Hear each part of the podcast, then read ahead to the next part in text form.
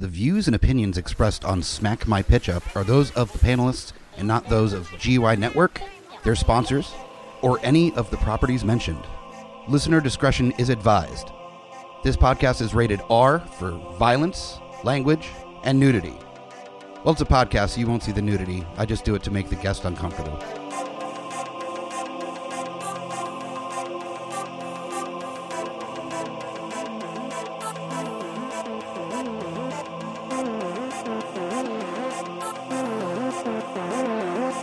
In a world gone mad with unnecessary reboots, remakes, and sequels, only one podcast has the guts to make it even worse. This is Smack My Pitch Up.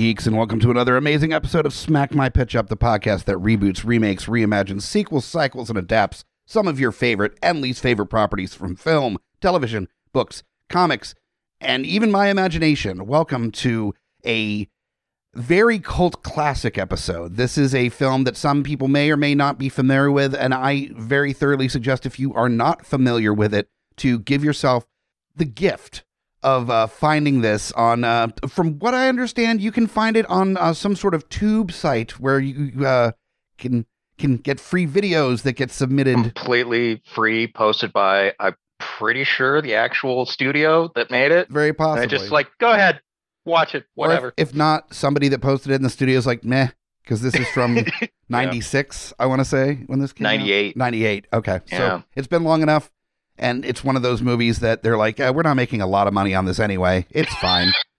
so we were talking about Six String Samurai, a post-apocalyptic rockabilly Fuck yeah. romp from 1998 that you may or may not have uh, enjoyed in uh, the past, and we're gonna look at the film and decide how best to reboot, remake, or reimagine this bad boy. And here with me to help me on that journey through the deserts of uh, of terrible remakes, we've got Yep. my dungeon master, my friend Jack is here.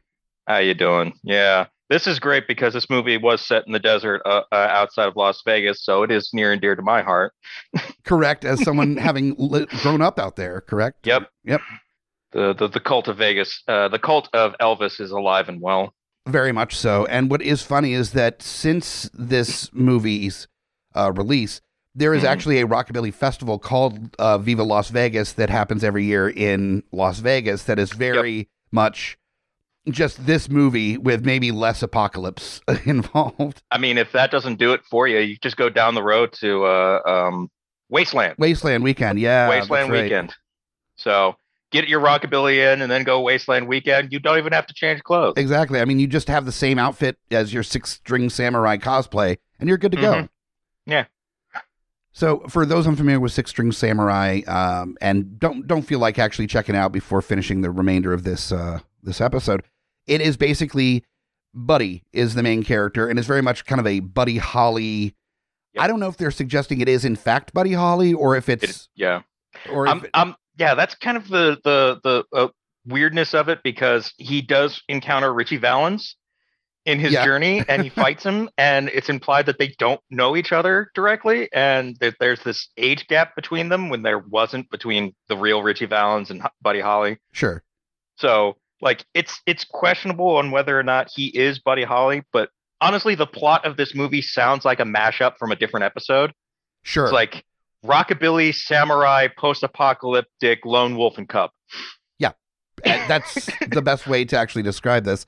And it is set sometime in the 1960s, from what we can understand, in an Yep. alternate history where nuclear war occurs and there's like an apocalyptic event that makes a wasteland occur. One of the last bastions of civilization is Las Vegas, which has been run uh, by Elvis Presley as the king, the actual, like, actual king, not just musical actual king Yeah. of uh, Las Vegas and has his minions uh, worshiping at his feet.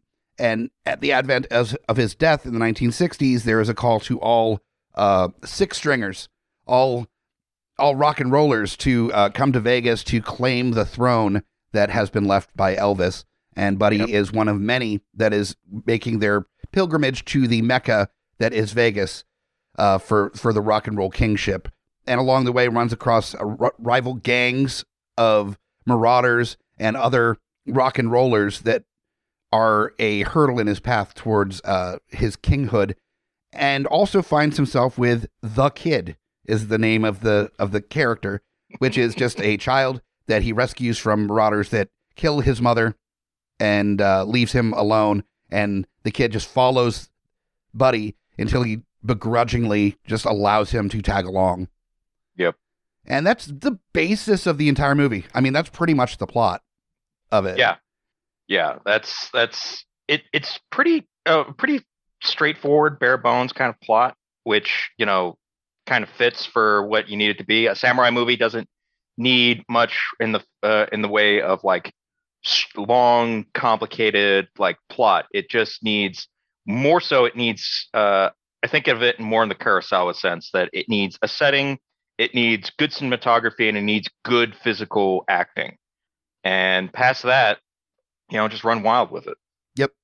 And I agree that that there is a power to the statements that Buddy makes during the movie because of how little his character actually talks during the film. And Right. there's amazing one-liners, but there's also just like there's weight to his statements. Yeah. When when he talks because he's not one to uh, mince words really. He says what he means and he keeps it to a minimum and that's it. And not only does he come off as a badass for doing that, but also yeah, Mhm. there, there's more gravity to it. And I love the idiocy of some of these characters that he fights. There's oh the yeah. like barbarian marauders that that are there. There's the pinheads that are just like it's just a bowling team. could you imagine it's the post apocalypse and you're just like, you know what? We do need like a highwayman gang to like Mhm. rob travelers, but make sure let's wear our panel shirts. Let's Yep. turn bowling pins into knife bowling pins because Right. we got to stay thematic. There, there's just a bunch of like the really pushy kid in drama class that now is just in charge of a gang. That's like, no, we've got to Yep. be, we've got to have matching outfits. We've got to have matching and thematic weaponry to go with I mean, our outfits. it's ultimately it's a musical without musical numbers. Oh, La La Land. yeah. Uh, pretty Um, much. Well, I was uh, I was also thinking uh, West Side Story. Yeah. You know, sharks and the uh, and the jets. Jets, yeah.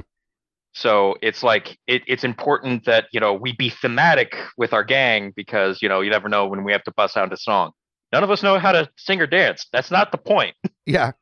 And also, this is something that has ruined me for the apocalypse with movies. You know, it, they talk about movies ruining people for their morality or Mhm. or you know doing drugs or just being evil or worshiping Satan all that. Nah, Yeah. I'm good on all No, of no. those counts. It's that I have an expectation when the apocalypse happens that I'm gonna get to have some fashion choices uh, Right. involved in my in my roving gang, a post-apocalyptic gang, and I'm gonna be busy like gluing spikes to like uh football pads and getting ready. And there's going to be people just wearing blue jeans and a t-shirt that are going to slice my head off, or more more realistically, just fill me with bullets. And Yeah. I'm going to show up with like the black eyeliner and the pads with the spikes and the hockey stick with a knife attached to the end and just ready to go.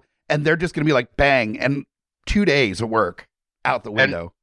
But you know what? For years, those those uh, marauders are going to be telling people the story of you know there's this guy with a hockey stick, right? and I just don't know what he was thinking. if we can't do it in the pre-apocalypse uh, in the world, but maybe in the post-apocalypse, we can all just agree that sure, I mean, world's falling apart, rival gangs killing each other, all that stuff. But let's like take two seconds to make it a little more fun and work Aesthetic on our or costumes. die, man. Yeah, absolutely. I think it's important, and that's what this movie's really pushing is aesthetic or die.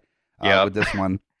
I, I think it's a more of a product of genre than it is of the era in which it was made because by you know like 1998 you weren't seeing uh, a lot of this weird sort of mashup uh, concept wise but like you can see the through line of where they got their influences from like rock and roll or streets of fire you know this sort of like you know rock and roll is the only thing that's going to survive the end of the world Sure. um and it's important that we preserve that in some way but like also in this sort of like western uh reappropriation of the uh of the cowboy but like reinterpreted back again from the uh samurai movie Sure. genre which was yeah, like it's this weird circular like feed, feeding frenzy about like genres and shit. Well, the the way I've always looked at the samurai and the western genres is almost like when you're cooking and you're tempering eggs, where you slowly add a hot liquid to the eggs so that it doesn't curdle into actual eggs. It just stays like the the liquid form. You're Yeah. just slow. It's like adding a fish to a fish tank, where you're slowly incorporating it into another temperature so it doesn't die. Yeah. That's Mhm. been back and forth between westerns and samurai films for the, the advent of both genres. I want to say Exactly. That they've just yeah, been they've been feeding, on each other. Where And they're inspire one, and the thing that was inspired inspires another thing in the genre that it was inspired from, and back and forth. And I, and I think it's even more evident with the fact that he decided uh, they decided to do it's like hey we want to do like the Russian army is going to show up at one point and it's going to be very clearly not the Russian army that everyone thinks it should be it's like the apocalypse happened in the 1950s so it's an alternate history instead of like some distant future where everything Sure. went wrong because the Cold War has been de- uh, been over for like a decade at that point in the ga- in the real world And also, I was looking at this, and so much, even though I ended up going a different direction with that army, I was like, how can I not cast Gogol Bordello as the Russian like army? Because they have like Yeah, 32 members like- anyway, so it might, might as well just I mean, it, it it took me a bit because, like, you know, which which rockabilly band needs to be in this movie? Well, and that's actually where I was looking at as far as do I want this to be a rockabilly love letter like the original was, or did I Mhm. want it to be? It's got to be musical for sure. There's, Oh, yeah. there's no way. no, there's no way to do this without without music being a major influence. absolutely, but did I want it to be one specific genre? Did I want it to be multiples? Did I want it to be specifically rockabilly as a nod to the original? And Yeah. I think there is a nice kind of in between that I landed into that works for my uh, version, my real version of this. So for, for those unfamiliar how we do this, we have we both have two versions of this uh, film that we're going to approach. One is our best guess as to how to do this as far as casting and plot for a remake, reimagining. And the other one is the remix where we just go outside the box and say fuck it and just throw spaghetti at a wall and see what sticks as Yep. far as ideas. And they're usually pretty ridiculous and sometimes so ridiculous that it, it might just work. Yeah. Those are my I mean, that was kind of how this movie got made, right? this is that's what's hard about a remix version of this is because the plot itself is so batshit insane that how do you make it weirder? It's just Like, there, I, I want to see the pitch meeting where somebody tried to sell this movie. Yeah. I really do. and that was a thought that I had when trying to figure out the the outside the box remix version, and I'll get into Yeah. that when we get to that part of Right, the right. Uh, episode. But for your real take on this, uh, let's set it up. Are we doing a 1960s uh, period piece? Are we doing modern day? Are we doing a rockabilly? What are we doing here? So so with my uh uh, with my serious take, I'm I'm looking more at this being a sequel. okay. Um, so it takes place after the first movie.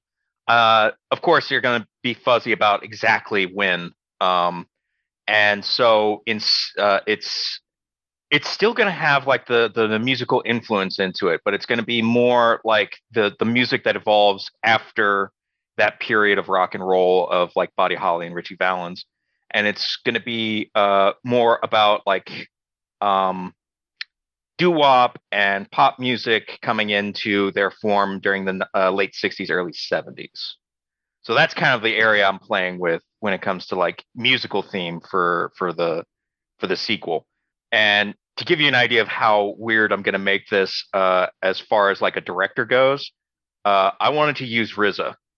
oh, nice. from- okay. Yes. Yeah, yeah, yeah. Uh, sure. who's who's anyone who's not familiar with this why are you on this podcast um he is uh, one of the founding members of the wu-tang clan. He's also the director of the man with the iron fists. He has been in charge of like soundtracks for multiple films and he's got i think he's got a very deep appreciation for film you know considering where he gets most of his inspiration from.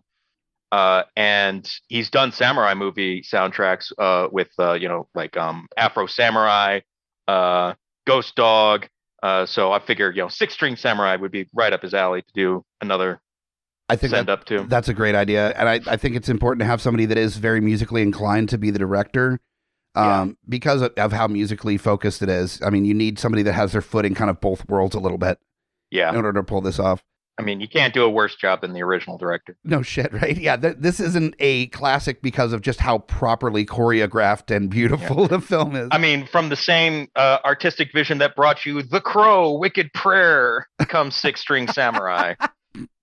Yay! That's uh, that's something to leave off your resume. There seems to be a gap in in your uh, in your timeline here as far as your jobs. It's vacation. Don't look it up. I was stressed out. Um, Put the IMDb happened. down. Do not look up that era of my career. Was that the Edward Furlong one? Yeah. Oh no, that oh Yeah. wow. I don't know if I ever finished that one. That was garbage. I, I don't think I don't think Edward Furlong finished that one. right? He finished the lines in his trailer and Yeah. said, "Okay, fuck this, I'm out."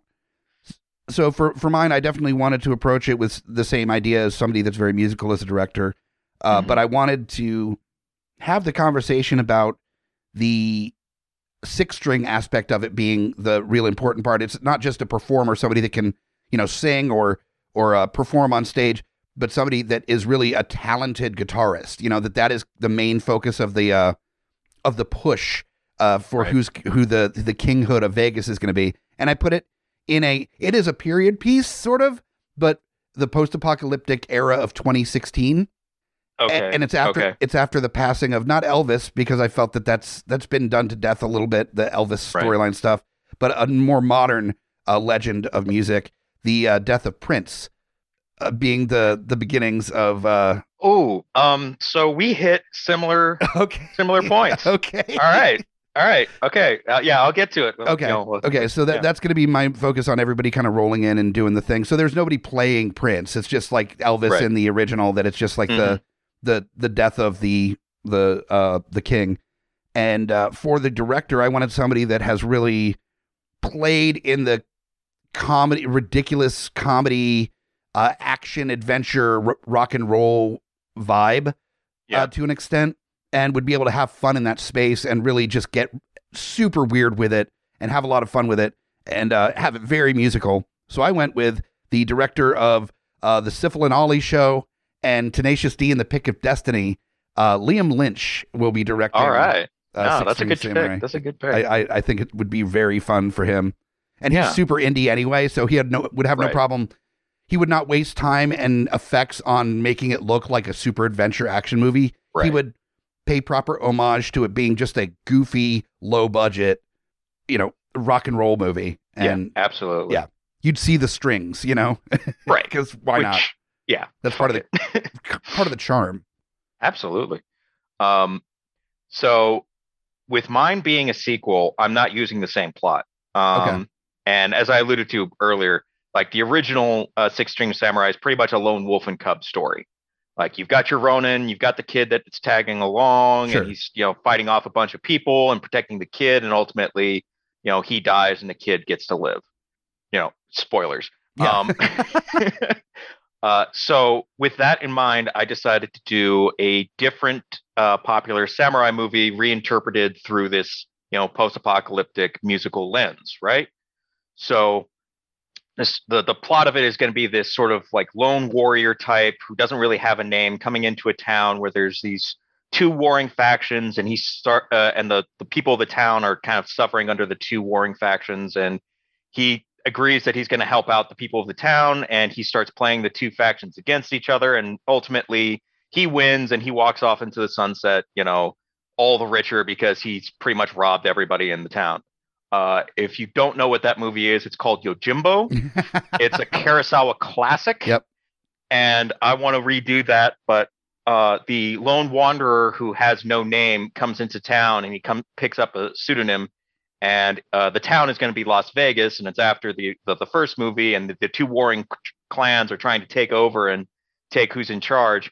And by the end of it, he's you know stolen everything from them, and he's decked himself out in a brand new uh, brand new purple suit, and he gets declared the Prince of Las Vegas. yes, amazing.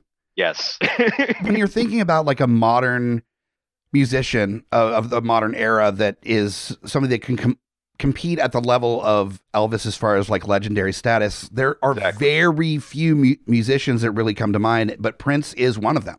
Yeah, Not only by name, I mean, Yeah. by name, it was kind of perfect but also, I mean, yeah, that's that's what I went for. It's like, oh no, this joke is too good. I have to do the entire plot around this now. oh yeah, absolutely. and I mean, that is one musician that doesn't really matter what genres of music you're into.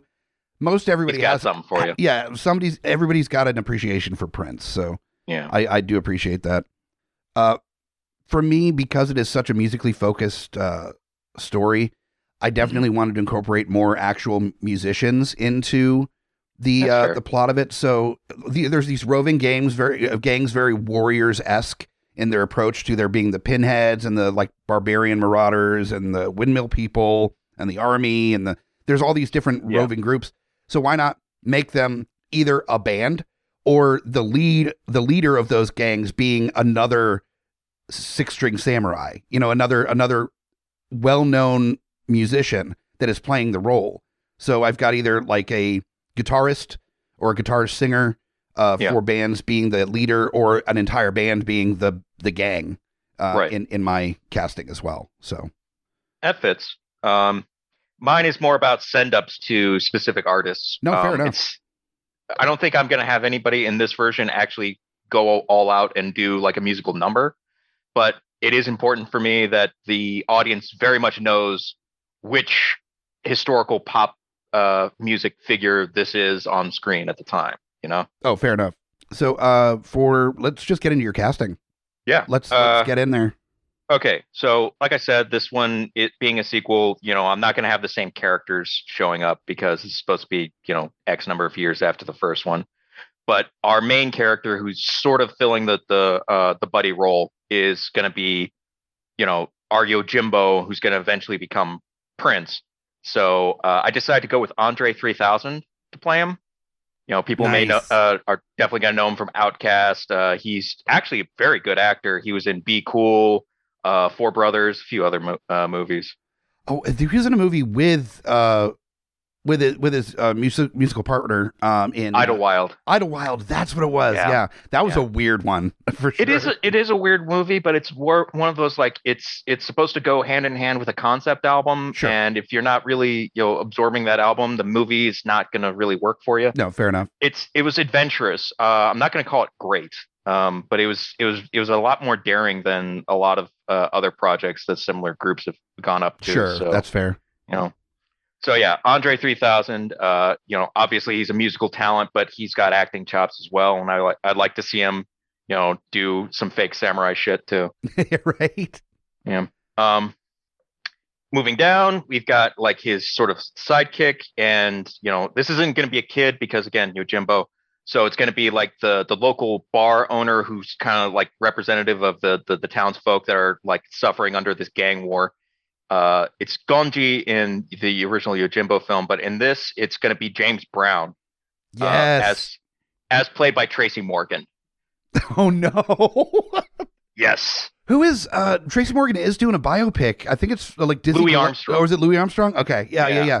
That he's Which- financing himself that and I should, saw a side by side shot of the two of them and actually it's really close. Yeah, no, no, he's he's he's very serious about it, and you know what? I think he's actually gonna act actually gonna pull it off very well. I think it's going to Um, be so much a life imitating art moment of when his character in 30 Rock was trying to get the EGOT and he wasn't being taken seriously for an Oscar uh, Mm-hmm. Right. when he was trying to go for that. I think that's what's going to happen with him, where he's going to do this movie and people are going to go, "Oh, you're actually an actor. Yeah, you're- no, like You can actually." Tracy Morgan is is I think he's uh, unfortunately been typecast because everyone just sees him as the same character every time, but I think he's got a lot more range. Um, obviously, this is kind of going to be a, a gaggy sort of role because you know it's it's Six String Samurai. It's not a serious movie. Sure, yeah. But I think him as like the downtrodden James Brown talking about these youngins and they and they just don't know what they're doing to the people of this town. I think that would be an interesting watch. No, the the Yojimbo that was uh that was one of the Eastwood movies that was basically the Western remake, right? Was it? Uh, Oh, the the man with no name uh, character is Yojimbo. yeah, that, Uh, that was the trilogy. Sergio right? Leone ripped it off and actually had to uh, pay dividends to Kurosawa for uh, uh, a, uh, what was that fistful, of dollars. doll- Yep, that's the one. because Yep. it was such a blatant ripoff of Yojimbo, um, and he didn't ask for permission to remake the movie. Oh, like it's almost shot for shot Yeah. is just glaring. strangely enough, that also has Anne Heche's butthole in it as far as a shot for shot remake.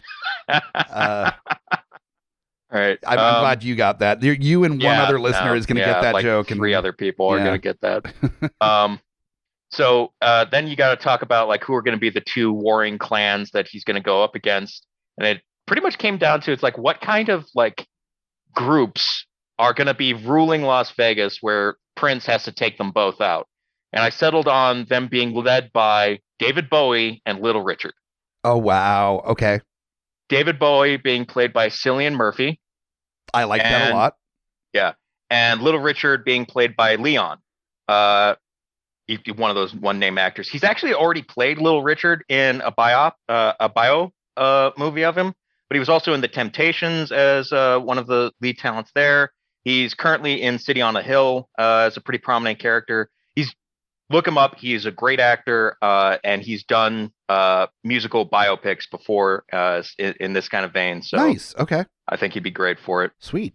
Um, and that's pretty much the only cast that I came up with because, you know, again, it's not parallel to the original plot. So uh, the major characters that I needed were like the lead townsfolk, the two warring uh, clans, and our protagonist. And So that was what's different with this one than a lot of other pitches that we've done on the show is that oftentimes we talk about you know the the acting chops of the person to play the roles and stuff but this is so campy i was less concerned about that so much as Yeah. what would be a fun choice to put here you know that had nothing to do with acting talent or how much they've done you know it, as far as movie roles before and i just went whole hog fun time figure out what would be the best fit for these uh, characters as far as musicians and bands and stuff so mhm. I did. I didn't even think about past stuff they've done. I just went full on mus- musician choices for for this, Right. and uh, I fun. I think it's going to be super fun with Buddy being the the new rocker that's coming to take the throne from uh, from Prince, who has passed. And Yeah. I wanted it. These aren't the actual characters, you know, the the musicians that are playing them. It's not them playing themselves. They're but they are kind of representative of that role in the music industry in some Yeah. way, shape, or form. So for Buddy, I went with Jack White as Yeah. the uh I mean as far as somebody that you know to be like a student of rock and roll and guitar, he's definitely up there. Uh then as far as the kid goes, I don't know if you're familiar with the videos that Dave Grohl had with the little uh British girl that played drums and they had like a drum off on the internet during COVID yeah, yeah, yeah, yeah. where they kept going back and forth and like trying to outdo one another and this this girl is like insanely gifted on basically all instruments but especially drums uh, but can play guitar keyboards just went whole hog against uh, Dave Grohl and really held her own it was really Mhm. impressive uh, her name is uh, Nandi Bushell and Okay. as far as a kid in a rock and roll movie, and especially with the relationship that Liam Lynch, Lynch has with the Foo Fighters, I thought it would be such a nice little like gift to the fans of the Foo Fighters, and also to this little girl to have her as the kid that's following Oh, yeah. following around Jack White, who I'm sure she's also a fan of because come on, Yeah. um, and then the Red Elvises, I'm using them in the classic literary sense of the uh, the narrator of the film that comes in every so often and kind of informs the scene changes, what's happening after a battle, the uh, okay. the uh, the the chorus uh, that that happens. Yeah. I'm using the Red Elvis's uh, role in the film more that way, where it's not just showing up right at the beginning and then the music, instrumental music of the band throughout. It's going to be these little, you know, as you see Buddy walking off into the distance, it pans over and on a sand dune is this band like singing about this like beating this uh this ra- Oh, roving there's a, gang. and- There's a couple of movies that pull that off just beautifully. Uh, I think Birdman does it great when it just pans over and then there's just this random drummer going at it like Yeah. on the street and then it pans back and it's you know you're back in the movie again. You know, But- I love that. Yeah, it was- no, absolutely. oftentimes i mean it's it's classically used in a lot of shakespeare stuff it was even played Yeah. at with uh thor ragnarok when they were doing the reenactment of loki's death and then there So was uh, there was there was sam neill as odin like informing the crowd of the Right. different things that were happening so it, it's it's pretty commonplace and i thought it would be so fun in this to of course in a liam lynch uh, movie to get tenacious d to be that band that's just singing about the the Fucking battle that just happened and just going full Tenacious D in those scenes, just little Yep. blips would be fucking. Not to mention you going to have that beautiful moment where Jack White and Jack Black are on the uh, same screen together. Well, that's I kind of want it to be where at the end after death is conquered by Buddy. Mhm. There's a moment where Jack Black and Jack White are facing off at the end, where like Jack Black's been following this this journey the whole way, and then he stands in the way, and they just stand off, and you hear like the you know like Yep. no, noise and tumbleweeds, like they're about to face off, and Jack Black just does a very theatrical like bow to Jack White as he just moves forward and uh, limps away. Um, okay, so Jack White, uh, Nandi Bushell, Red Elvis's will be Tenacious D instead. Death, um, who is the heavy metal in this, Yeah. um, that's supposed Who to be- was who was the most obvious uh, slash I have ever seen on screen? and I was thinking a slash to start, but I went, let's Yeah. just two nail on the head. And I thought it would be more fun to have s- somebody that is also known as a guitar god, but isn't just so. That's such a, um, it's it's such a on the nose choice to choose Slash in that regard. So I just went with Kirk Hammett instead, the Hmm. the guitarist from Metallica. yeah, Um, and of course, those interactions you've got uh, with Buddy or Jack White, they're gonna have like guitar solo offs and stuff, and just Yeah. have fun with it. So that would that would be interesting to see Kirk Hammett versus Jack White because their playing styles are so wildly different. right. Then uh, for the Windmill People, I wanted a band that has lots of members and is Mhm. also a, that's very like it's supposed to be hell or something that the kid Yeah. falls into. I'm just going with like s- psychoactive drugs that that are part of that thing. So a little hippy dippy. And I Yeah. thought the Flaming Lips would be a very fun choice for the the underground hippy dippy windmill people Yeah, that'd work. and they're I could see them all wearing like hazmat space suits just for fun. Like Yeah, not even no, I'm pretty sure that that's how they chill out in I- their uh, their trailers between sets. they don't have trailers, they have yurts. Let's be Yeah, serious. there you here. Yeah.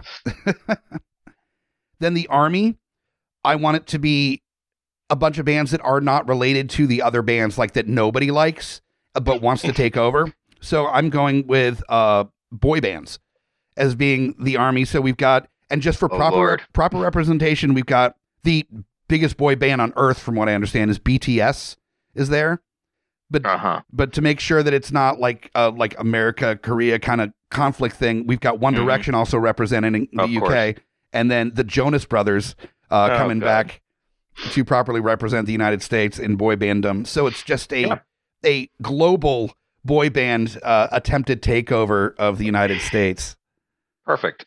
and uh, so lot lots of harmonies happening during that battle Yeah. for sure. And then finally, the barbarians at the very beginning that are chasing down Buddy. Uh, why Yeah. wouldn't that be the Foo Fighters? I think that'd be have they'd have a lot of fun waving clubs Perfect. with the long hair. Yeah, and they they orphan the little kid. Yeah, no, that's perfect. Yep. Yeah. So so I, I think you don't have to get too deep into these choices really for this movie. It's No, no, it's uh, it's like it's about like style more than substance, and I think that was what they were do- going for with the original movie. As much as I love it, it was a dismal failure um, commercially. Was it was like two million dollar budget, which is dirt cheap even in 1998, but it only made like 150,000. oh no. globally. Yeah, that was a huge loss. They're never going to make a sequel to this thing. Although I feel like they probably made that back it, since then as the cult Mhm. status of this movie, but this is even by cult status, it's not the same level as like you know Car- Carpenter's Find me a Thing or- DVD of it. Find me a DVD of it. I will buy it, but it's not available. Like that's why I had to go to the tubes to even rewatch it. Man, because you got to contact like Alamo uh, or or Vinegar Syndrome or Anchor Bay or somebody to put Yeah. this out. like this this thing was so much of a dismal failure that you have never heard of the lead actor ever again, and he actually had a career before this. Oh no! Oh man! Jeffrey Falcon, the guy who played the original Buddy in Six String Samurai, has not had a credit since. With a but name he by worked for like a decade in the Chinese film industry as uh, uh as the, the one white guy who knew kung fu, yeah, and he hasn't been anywhere since. And with a name- I can't find him. like Jeffrey, Jeffrey Falcon. Falcon. You know that there was just somebody being like, we have a, a cop that doesn't play by the rules role that with a name like J- Jesse Falcon, you need to play this role.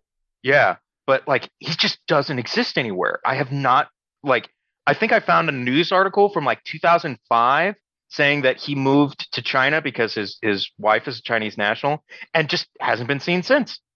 Kung Fury 2 needs to bring him back. If, Seriously. if there's if there's a movie in production that would fit for him and what he knows to do, and as far as the, like a love letter to cult film aficionados, uh, yeah, let's let's get some uh some Falcon in there. Absolutely. I mean, apparently he's also a huge dick, so that probably doesn't. Oh, that probably doesn't help either. yeah. Uh, so that is our real takes on Six String Samurai. right. Uh, now we're getting into the the fun and weird world of uh, the remixes I, uh, yeah. of uh, of this movie, which Let's get weirder versions of Six String Samurai. this was so much more difficult than normal because of how Yeah. weird this movie is.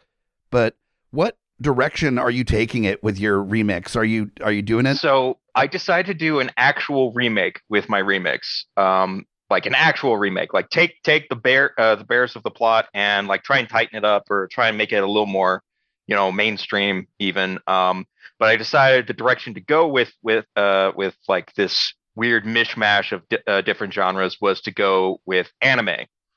oh so- no!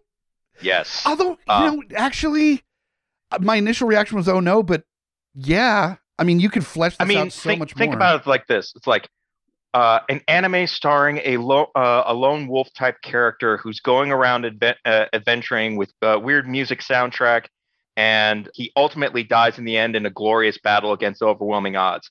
Hey, that's Cowboy Bebop. yeah, right.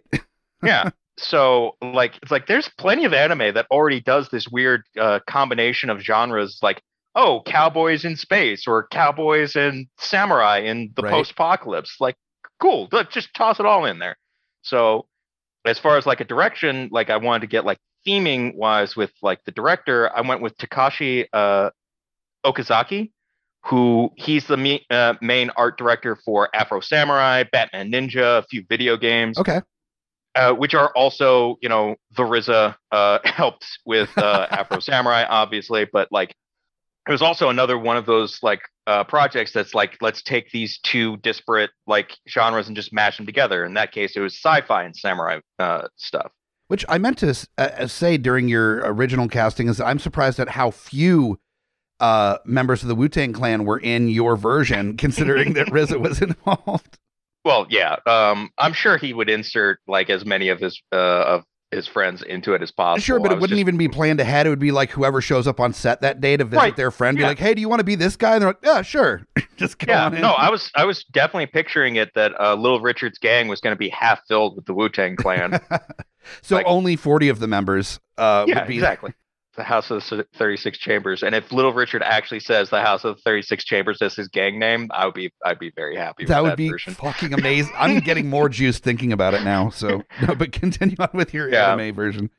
But yeah, so yeah, it'd be uh, Takashi uh, Okazaki, uh, which is more like to give you an idea of the art style because uh, he doesn't really like, like direct, he but he's more of the art direction, art concept kind of guy.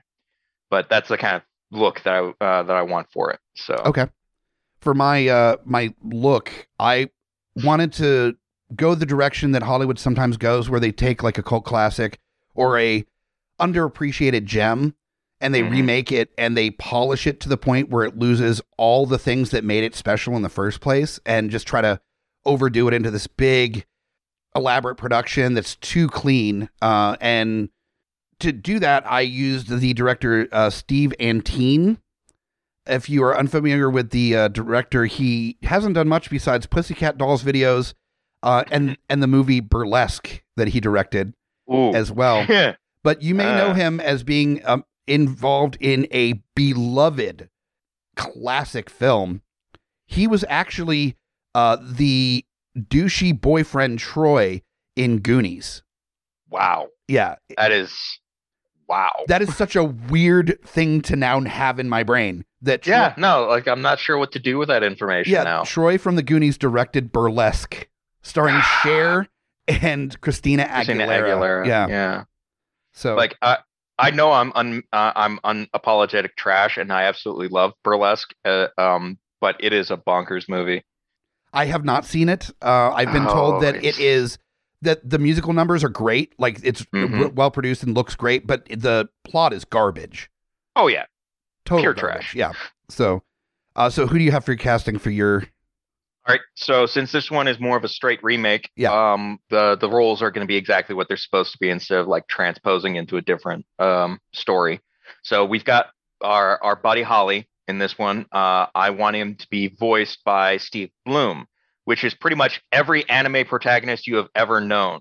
Uh, he was he was in Cowboy Bebop. He was in Rebels. He did uh, Naruto. Like it, the the list of this guy's credits is longer than like anybody's I've ever seen. Like it's he's in everything. The kid, uh, being like you gotta have to have somebody who's more of a childlike voice actor. Mm-hmm. Um, I went with uh, Thom Adcox Hernandez, uh, who was the voice of Lexington in Gargoyles. Uh, he, Okay. uh, does Young Justice and the Spectacular Spider-Man now.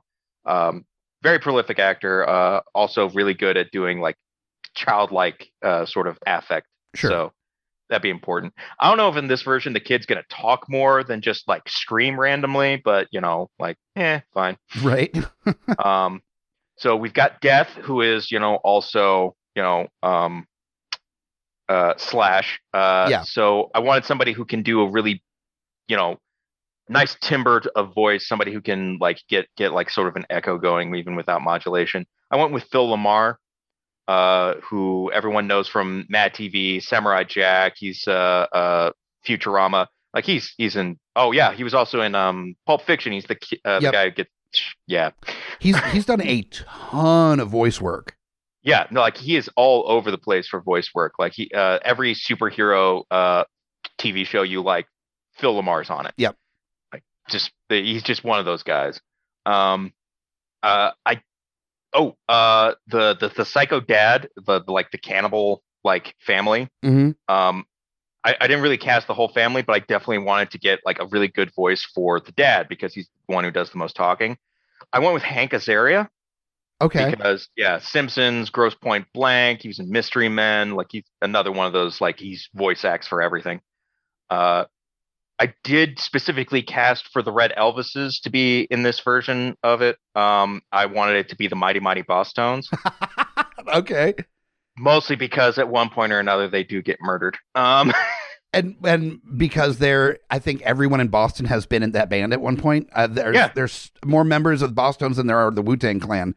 Which yeah, we actually now I just need to see the Bosstones fight the Wu Tang Clan.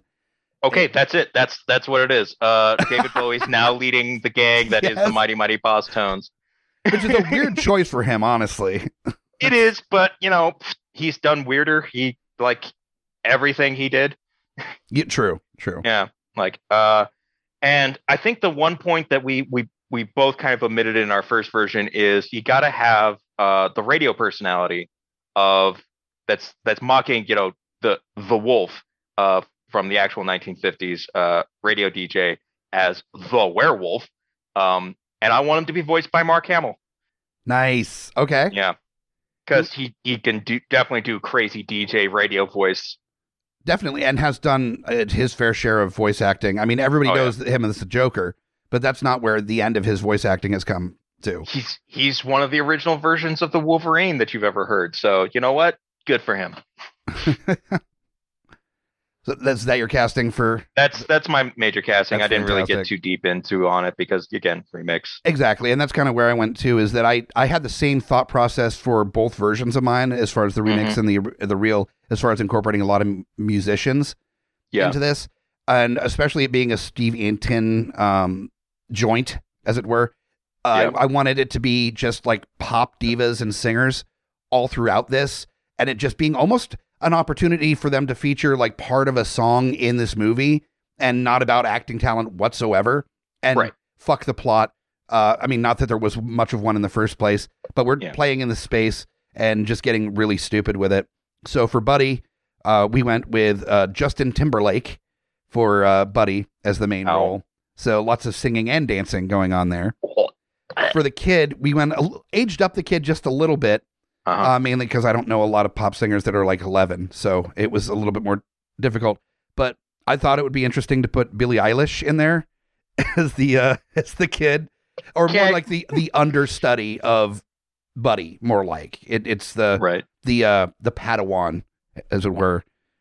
then for the Red Elvises, the band that plays in the uh, in the background throughout the entirety of the movie, which immediately will make you get up and walk out of the theater the minute you hear this band playing.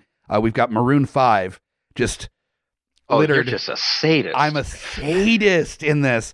Ugh. Now, death might bring you back though. Okay. As far as a pop diva sensation to play death, I could think of no one better than a person that lap dances Satan, uh, Lil Nas X as death in there. okay. That's okay. That's Oh. helping, but still, that's a lot of Maroon Five I have to sit through. Uh, the Windmill People, it's going to be more like an underground, like rave concert happening down there. And uh, the people down You're there that are doing do it this. is uh, Daft Punk. this.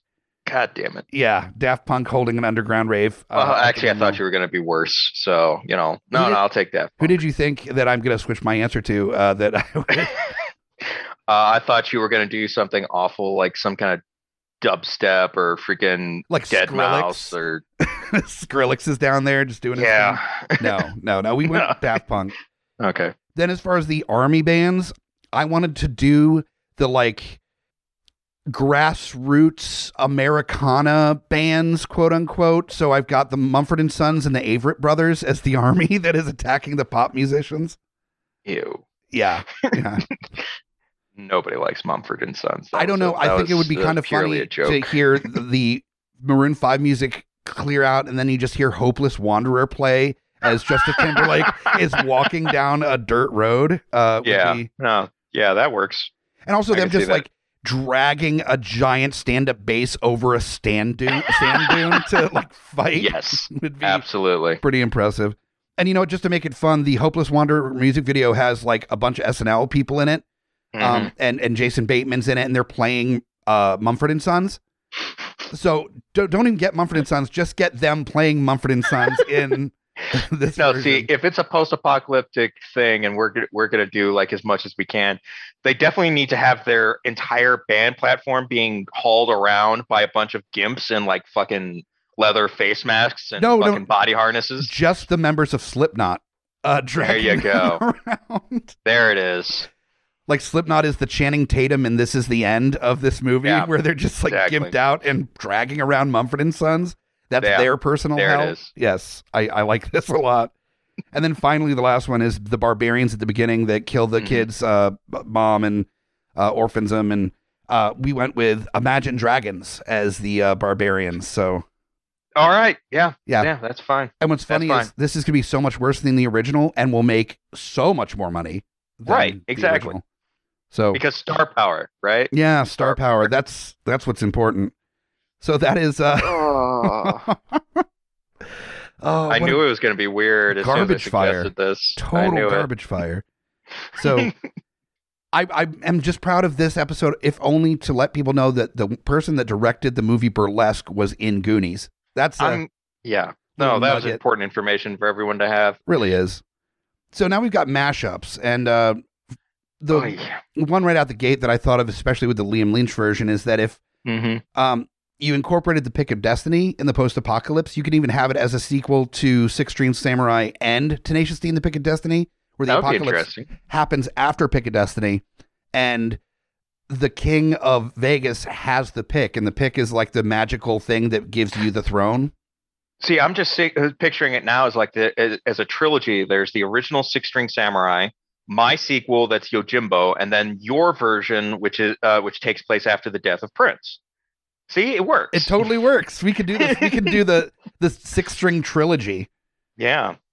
Um, but as far as like mashing it up, oh, like I think like the again, it's just, just so weird to mash this up with anything else because it's already a mashup to begin with. right? Like this is this was a mashup pitch. Like so like the only things I can think of is like just inserting more of what's already there. Like it's post apocalypse, let's go like Mad Max it uh, with it. Like turn it into a chase movie with uh, with with car fights right? whatever. Or, you know, like you've got mutants, you know, screw it. Like it's, you know, now the hills have eyes and shit. Yeah, I will admit that for a rockabilly centric movie, there are decidedly zero like spruced up classic cars in this, which is Like a you- big you surprise. Had one, the one he stole from Clint Eastwood, and that was it. And that was like beat up. That wasn't even Oh, like yeah. redone Just or Roasted. yeah. I would definitely like to see that, like classic cars, like all polished up, but like re- uh, redecked out to, to to survive the end of the world, and like these torn up like rock stars, like wielding samurai swords on the hoods and like uh, trying to slash at each other. Yes, I love that. It's like that that that car chase scene from The Matrix, but like so much weirder. just a bunch of pinstriped samurai sword handles everywhere, you know. Just- Right? See, that would be fun. That would be very fun. absolutely be fun. Yeah. More car combat in our in our rockabilly movies. God damn it. I think that's an important thing for America. that's, And that's, uh, that's the line. That's the hill I'm going to die on. yeah, yeah. yeah, mashups, yeah, for something like this it is really difficult to figure out how to incorporate this.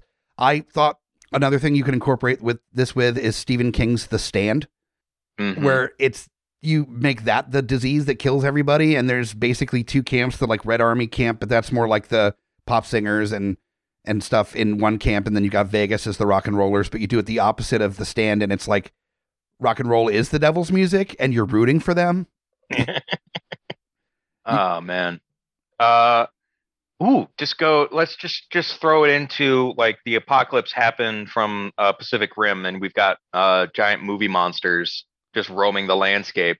Yes. Turn it into a monster hunter movie, uh, but with like rockabilly. They're like shooting arrows off of their guitar strings Uh-huh. at the monsters. I'm yeah. super fucking on board. Yeah, that would be amazing. Uh, I mean, Fallout kind of uh, Fallout the movie kind of uh, the the the video game kind of already did that, like mutant cockroaches that you hunt down, uh, and all of the stuff is like as if the 1950s is when the world ended. So, yeah, true. like So it's why not not? that uh, not too weird. Yeah. right. Although now I'm also thinking about Pacific Rim and just the idea of like giant kaiju versions of rock and roll musicians. Oh God. They already did like the Robert Smith, Barbra Streisand thing in South Park, but if it's like Yeah. Robert Smith and then you got like an Elvis Presley, and then randomly you've got like Kiss. Ki- Kiss up there, or somebody that's just like happy to be there. Like you've got uh Alanis Morris. Alanis Morissette. yeah, you've got some like one hit wonder. You've got Harvey Danger is just like cool. yes. Like, what's up, guys? I'm paranoid. Harvey Danger, settle down. We don't need you to sing the song right now. Yeah, it's it. This one's a tough one. yeah, I think we just need to kind of lay off as uh, we've done as the best we could with the mashups for this one. Yeah. This is uh, definitely a tough one. So all that's left for this episode is some people's favorite parts, some people's least favorite parts. Uh, we're talking about the trailers. So Yep. uh, so let's dig in and do the thing. Let me cue up the music.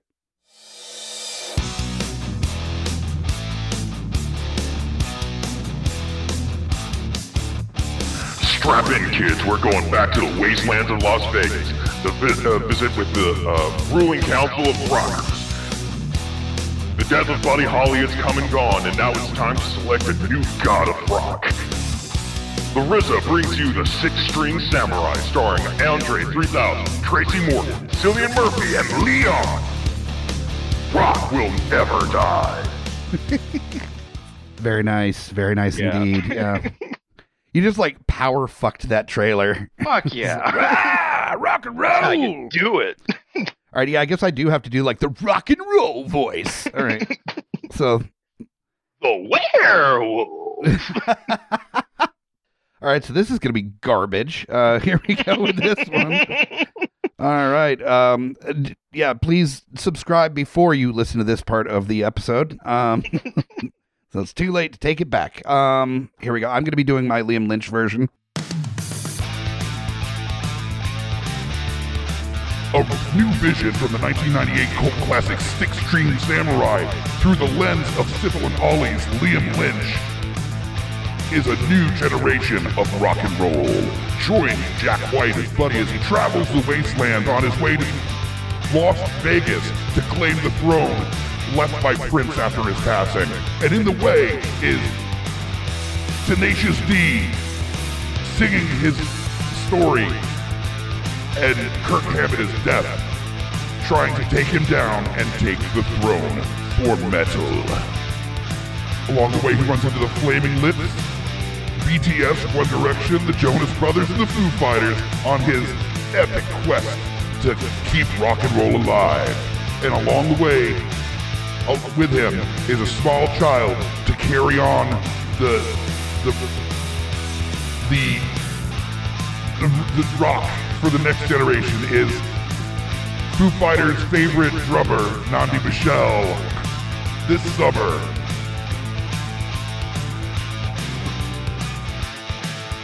they're not leaving Las Vegas, they're going to it. Six String Samurai.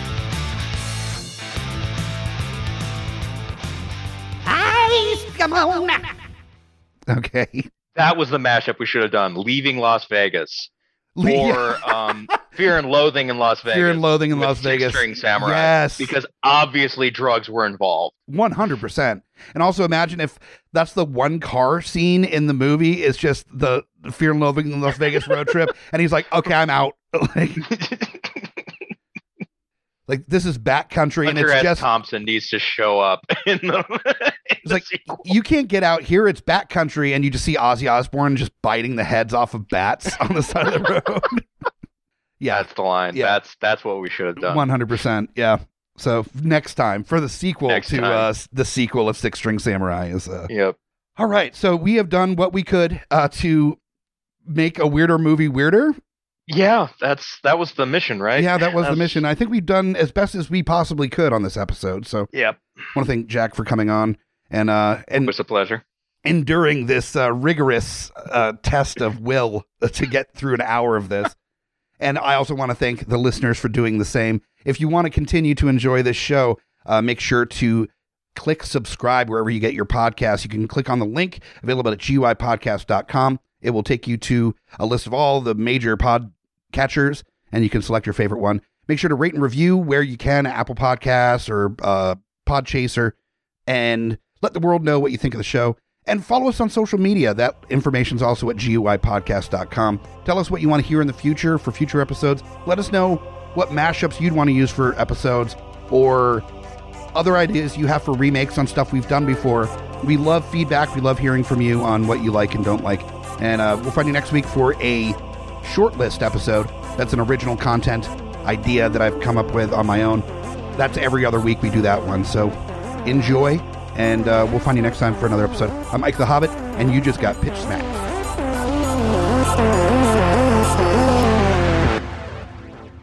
GUIPodcast.com.